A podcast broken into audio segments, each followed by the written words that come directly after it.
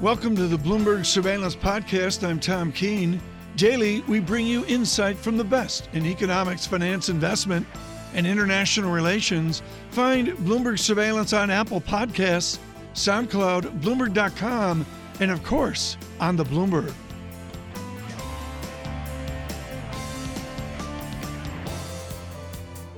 Let me bring in our, our, our, first guest, John Ferro, who you know quite well, Robin Niblett. He's with Chatham House. Uh, they do wonderful work in thinking about international relations. Uh, Robin, let me give you an open question to start. What is the Chatham House lead essay for this January? Um, the lead essay for us is Europe. Um, I think it's not just about Brexit. Uh, it's about the Italian election. It's about whether Macron and Angela Merkel can get it together, if Angela Merkel can get a government put together uh, to lead a rejuvenation of European integration. This matters because uh, the United States is self obsessed.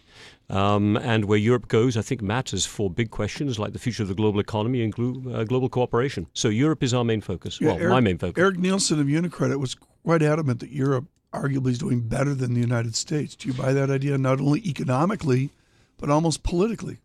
Um, Let's see. Uh, everything's relative. I think the United uh, Europe and the European Union are doing better in the sense that they waved off some of the big populist scares of 2017. Mm-hmm. They're seeing some, I think, what looks like sustainable growth, which is picked out of the Draghi uh, program of fiscal easing, of monetary easing. Um, and yeah, I do think there's some quite deep roots to it. Uh, you're seeing it in as diverse economies as Portugal, Spain, uh, Italy, some parts of Central Europe still keeping it up, and of course Germany is just remarkable with the surpluses it's achieving right now on its on its budget. Uh, it actually gives a lot of room. Yeah. Uh, you know, you think the country's in trouble, but here we are sitting what with a 25 billion euro surplus on its budget this year, maybe going up to 40 in in 2017, uh, 2018. Incredible. Robin, what's been remarkable about Germany is it doesn't have a government, and it's taken yeah. Chancellor Merkel over three months, more than three months, to get it together. Do you see signs that Chancellor Merkel is finally getting it together? And what are the main objectives of this government this time around? Well, I think it's. Uh, it, to your first part of your question, it is getting it together in the sense at least the two party leaderships have come up with a program between the uh, SPD and her CDU CSU coalition. I think there's a long way to go with the SPD uh, uh, and the rank and file. The, the, coalition agreement has to be approved by them. So I don't think we're out of the woods yet, actually. And her authority, of course, is much, much uh, less strong than it was when she created the other governments. If they can achieve it, however, I think their priority is to invest in infrastructure, which, as we've talked about for some time now, is one of uh, Germany's growing uh, Achilles' heels.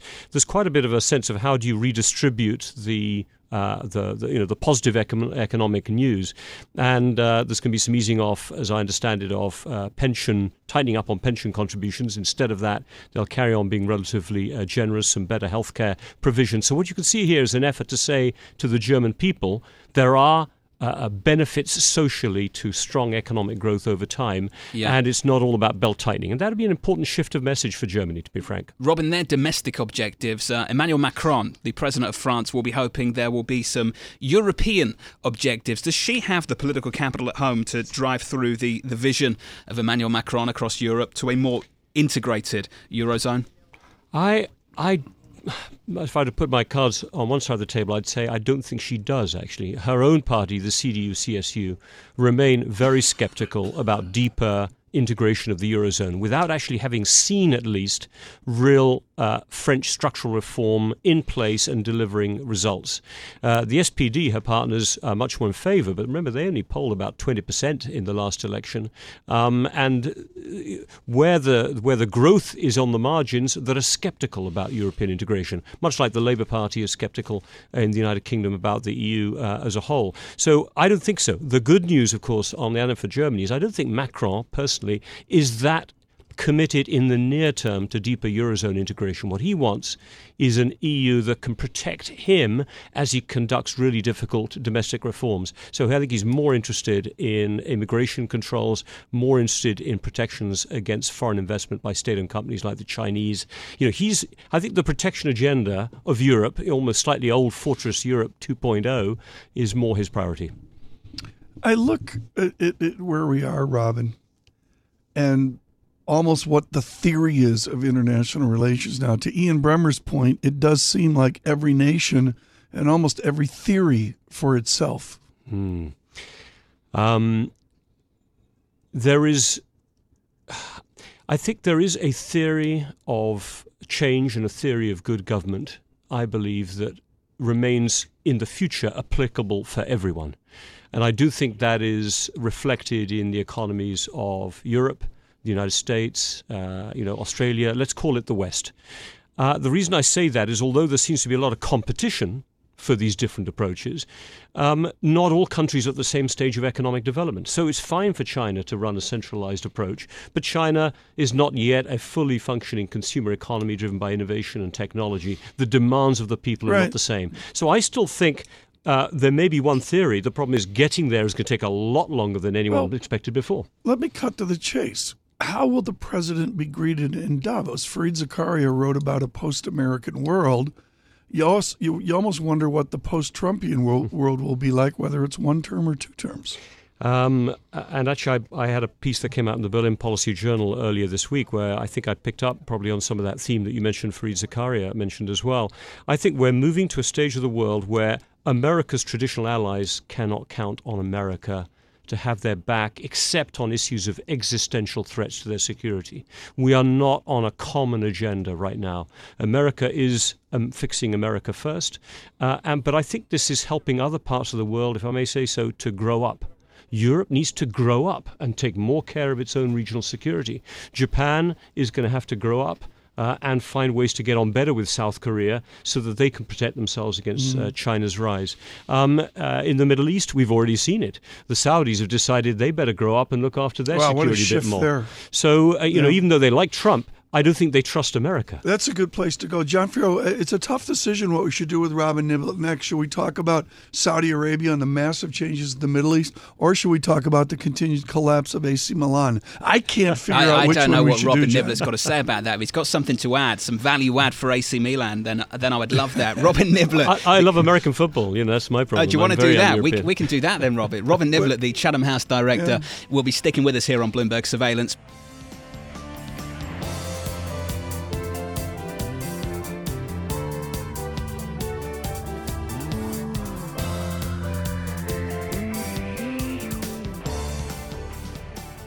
Is 2018 the year the reflation trade materializes? Brent crude had a push through $70 for the first time in several years. The dollar has weakened to a multi year low, a three year low. Unemployment in Germany at an all time low, and unemployment here in the United States at a decade low. All the ingredients you would think for an inflation pickup. Let's get across to David Page, AXA Investment Management's senior economist. David, is this the year that it actually materializes?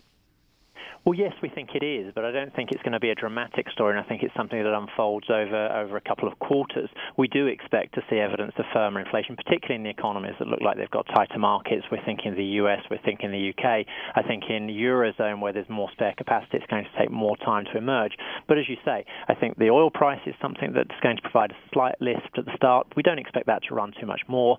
Dollar weakness exacerbates, but I think what really is push is likely to come through here is wage inflation. We've been looking for this for so long, but the tightness of the US labour market, I think, really does suggest that we start to see more visible evidence of that cyclical pickup in inflation coming through and offsetting some of the headwinds that kept inflation so subdued last year. David, at the moment, we witness what could be more evidence of a dysfunctional Washington, D.C. Over the last several months, though, what we got was the tax bill. For markets and for the investors that you speak with, the fund managers at AXA, is it okay to have a dysfunctional DC again because we've got the tax bill and therefore investors have got what they wanted and nothing else matters?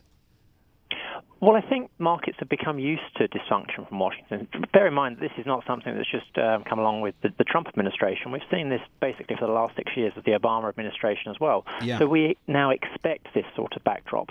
I think to some extent, as long as we see the implementation of the tax reform, which of course requires a budget to be enacted rather than these continuing resolutions that we, we seem to be heading towards again at the end of this week.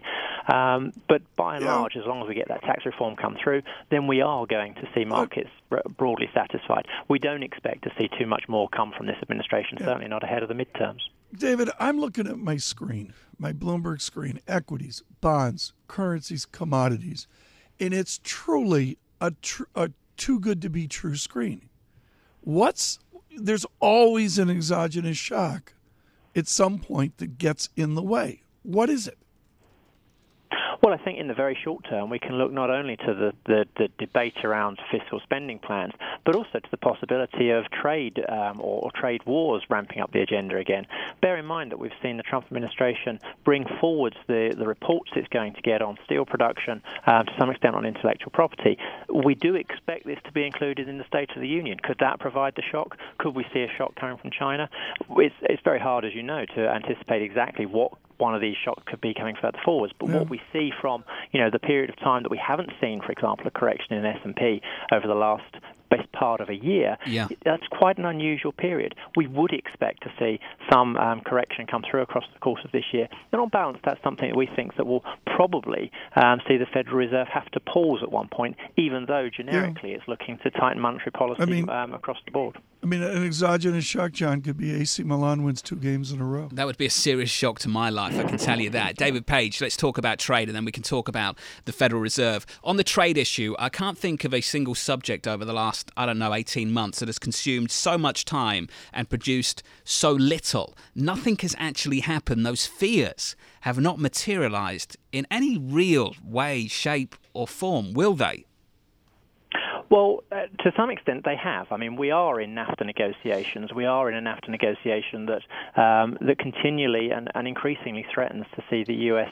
pull out. Yeah. Certainly, NAFTA negotiations at this stage aren't making progress. We have seen the U.S. But let's be clear, David. 18 months ago, we were worried about a trade war between the United States and China. If I had told you 18 months ago that it's sitting here January 2018, trade relations between China and the United States would be exactly the same, and for that matter, trade relations between the United States and pretty much the rest of the world would be very much unchanged, I think some people would have been surprised. Some may have been, but I don't think many. I mean, certainly we weren't. We suggested that the first outlook was going to be for the administration to deal with tax reform. They've done that. I think the trade issue is something that now yeah. comes into play and more dramatically could come into play if we see a, a significant deterioration in Republicans' control of Congress at the midterms. Then you look to a president that still wants to talk to his base and that looks to some of the remaining yeah. tools that he may have in the absence of control.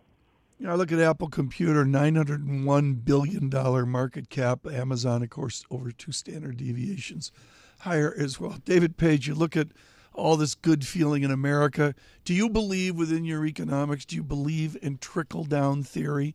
Is all that I'm seeing on the Bloomberg screen, is all that I'm witnessing here in London, is it trickling down to the greater public? Yes, some of it surely is. And what, what's been the remarkable thing of the last 15 months has been the sharp pickup in sentiment and how that has delivered firmer growth.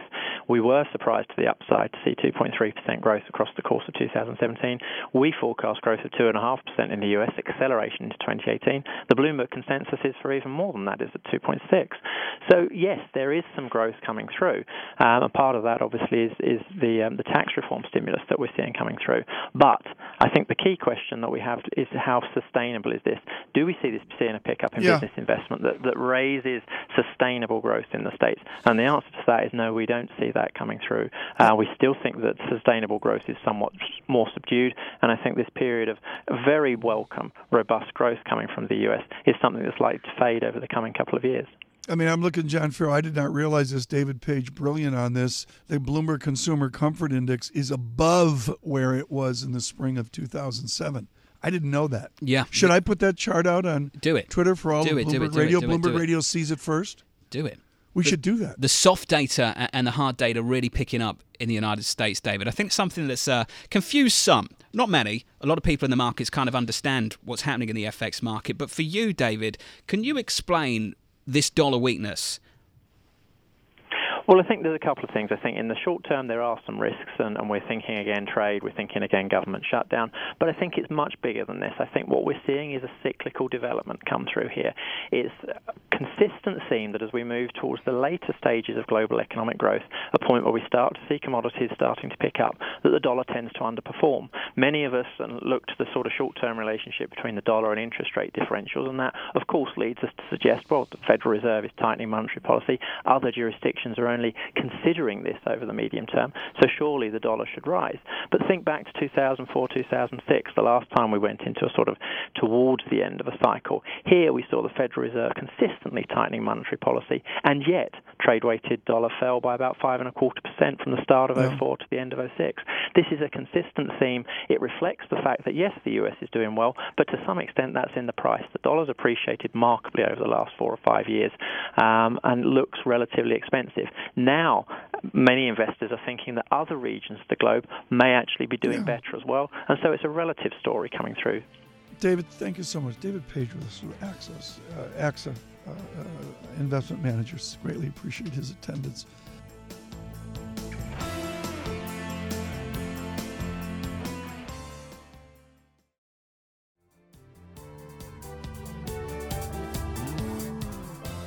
John Ferro in New York. I'm Tom Keene in London, and with us now, Lindsey Piegza uh, uh, uh, joins us. Dr. Piegza, where's your run rate on GDP? Can you get to a Trumpian 3%, or are you more subdued?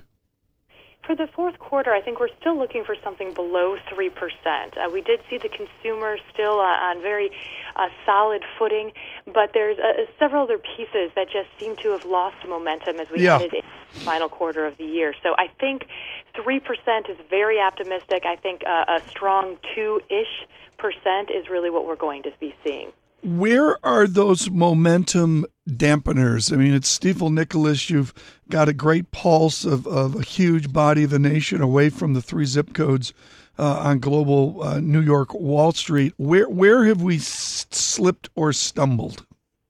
Well, I think a good loss of momentum surrounds what we saw out of Washington. There was a lot of euphoria, a lot of excitement built into the marketplace. Consumers were actually going out and spending in anticipation of receiving larger refund checks. But I think there was some disappointment when we actually saw the numbers of the amount of additional after tax income that consumers can expect to receive uh, come 2018 with those refunds.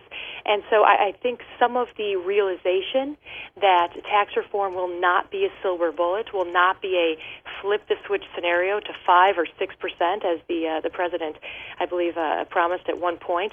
I, I think that alone is starting to eat into some of this confidence, both on the consumer side as well as on the business side. Within that, Lindsey, is I guess the consumer. John and I are looking at a screen Dow 26,011 on futures. S&P 2800 it's a melt up why are we seeing the melt up as you look through the prism of economics well, the equity market seems to benefit regardless of what the outcome of tax reform is. If we do, in fact, see organic growth, companies taking that additional cash, putting that to work, growing their business, increase hiring, which eventually will lead to upward pressure on wages, and GDP does seem to see a sizable increase, uh, maybe of one to two percentage points above this trend rate, well, that's fantastic for the equity market. On the flip side, if we see inorganic activity with this increase in cash for corporations, meaning they keep the cash on the balance sheet or corporations yeah. Use debt or buy back stock, well, guess what? That's also fantastic for the equity market.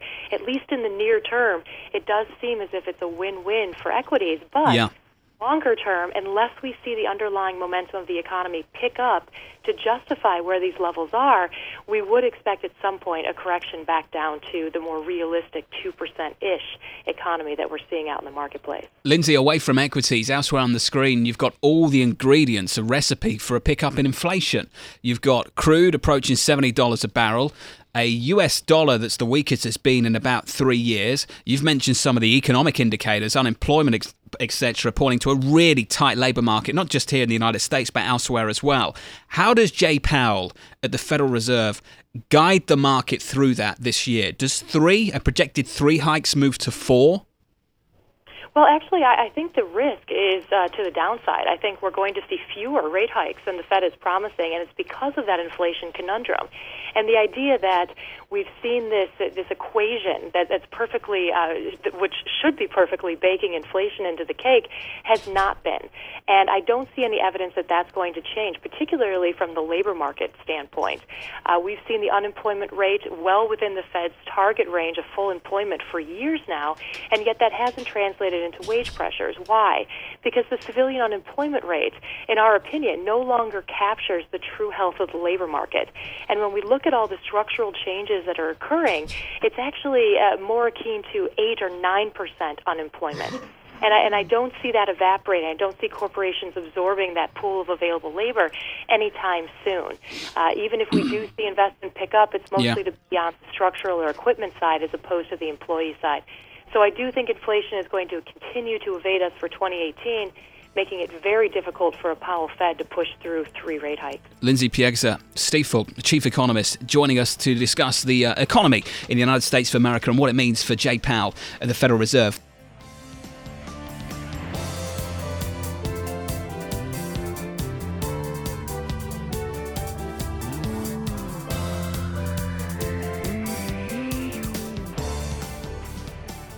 It is our pleasure now to introduce Niall Ferguson. He is a noted author, but his most recent book is entitled The Square and the Tower Networks and Power from the Freemasons to Facebook. And he joins us here in our 1130 studio. Niall, thank you very much for being here and congratulations on the new book. Thanks, Pimm. Uh, let's begin with uh, a part of the uh, sort of thought I think that runs through this, which is the lesson of history, and this is you writing, is that trusting in networks to run the world is a recipe for anarchy. Wonder how you could connect that with your desire to actually write the book. Well, we live at a time uh, when the people who run giant online social networks, people like, say, Mark Zuckerberg, have been arguing everything is going to be awesome if we're all connected. I mean, that has been the riff out of Silicon Valley for the better part of 20 years. And yet we saw in 2016 that if you allowed giant online social networks to play a big part in politics, what you end up with is far from the global community that uh, Zuckerberg has talked about. You actually end up with polarization, extraordinary polarization between left and right. That's a characteristic feature of Facebook and Twitter. And you end up with crazy stuff going viral because the social networks that we've created don't really care if something is true or false, they just care if it's engaging to users. So I think simply looking at the recent history of very large online social networks, you can see how disruptive uh, they can be.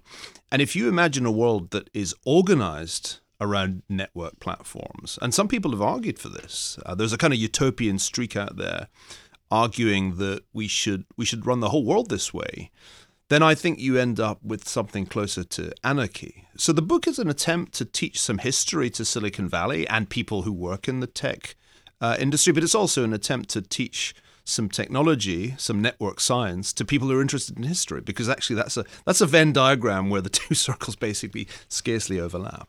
Speak, if you can, about the concept of hierarchy. I got that far into the book over the weekend, and I'm just wondering if you could explain the historical antecedents for hierarchy and how they fit into our modern understanding of it. Well, most of history isn't very networky. I mean, most of history, these distributed social networks are quite weak compared with hierarchical structures like governments, states, armies, bureaucracies, churches. Most of history is quite hierarchically organized. There's, in most human organizations, somebody in charge. This may even be true of Bloomberg. I've, I've heard a, I've heard tell of a very powerful man in this building. so most institutions are pretty hierarchical. It's unusual for distributed social networks to be more powerful, to be able to disrupt hierarchical order. That has happened really only a couple of times in history. And I talk about not only our own time, which is, is familiar, but also about that time after the printing press spread across Europe, when uh, a network created by the printing press was so powerful that it was able essentially to disrupt the power of the Pope and a great many monarchs. So this is the kind of story. There, there are these periods when networks get empowered. It's usually because of technolo- technological change, and at those times, Yeah. the hierarchical structures can be weakened and even overthrown. Uh, Niall Ferguson with us, folks, on his wonderful, hugely thought provoking book, The Square and the Tower. Uh, this is a book where all the certitude of Silicon Valley goes right out the window. Uh, Niall, you dovetail it nicely. Chapter 45 Henry Kissinger's Network of Power. Uh, you've written a definitive one volume on the young Kissinger and his path to 1968. Uh, how do you dovetail Dr. Kissinger uh, into the modern day certitude of Silicon Valley? Well, Tom, I think it was partly writing the Kissinger biography that made me start thinking about networks. I, I, have a hypothesis about my second volume, which I still have to write of his life. We're waiting. And the, and the don't hold your breath; it could be a few years.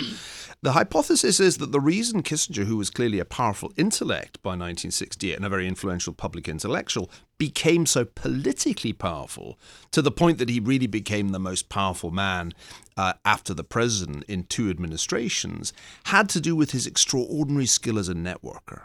And uh, despite his relatively academic uh, background, Kissinger proved extraordinarily adept at networking when he got to Washington, not only within the government, but more interestingly, okay. outside the government. So but I was thinking a lot about networks, and I decided, look, before I can write volume two, I have to get my head around networks as a general phenomenon. I love it. I mean, I've seen you, Niall, work the Belvedere Hotel, the bar there, with the $26 barley soup and the $45 uh, meatloaf like nobody. I believe the President of the United States is going to wander up Happy Valley. You talk about the triumph of Davos man. Will the President triumph in Davos?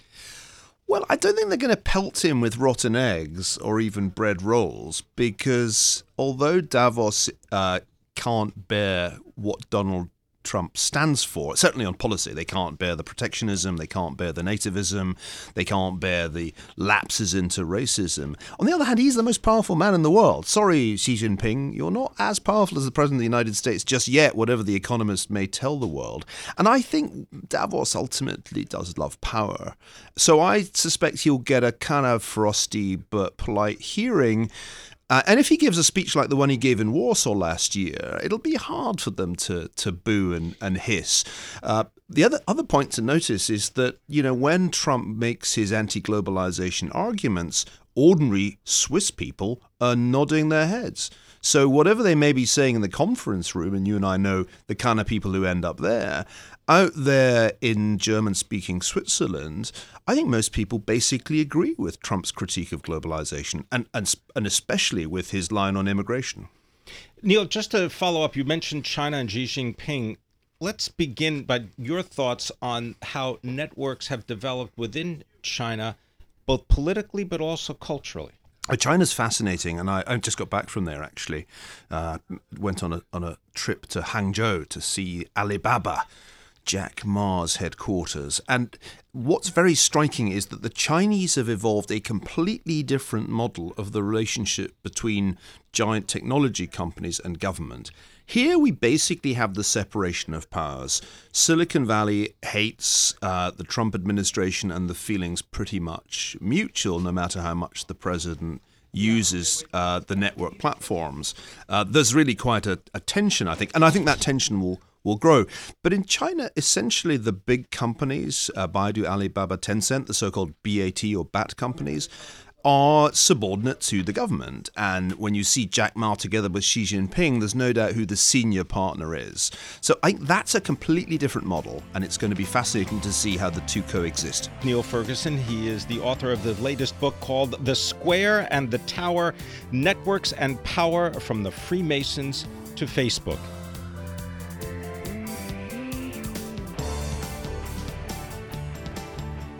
Thanks for listening to the Bloomberg Surveillance Podcast. Subscribe and listen to interviews on Apple Podcasts, SoundCloud, or whichever podcast platform you prefer. I'm on Twitter at Tom Keene. Before the podcast, you can always catch us worldwide on Bloomberg Radio.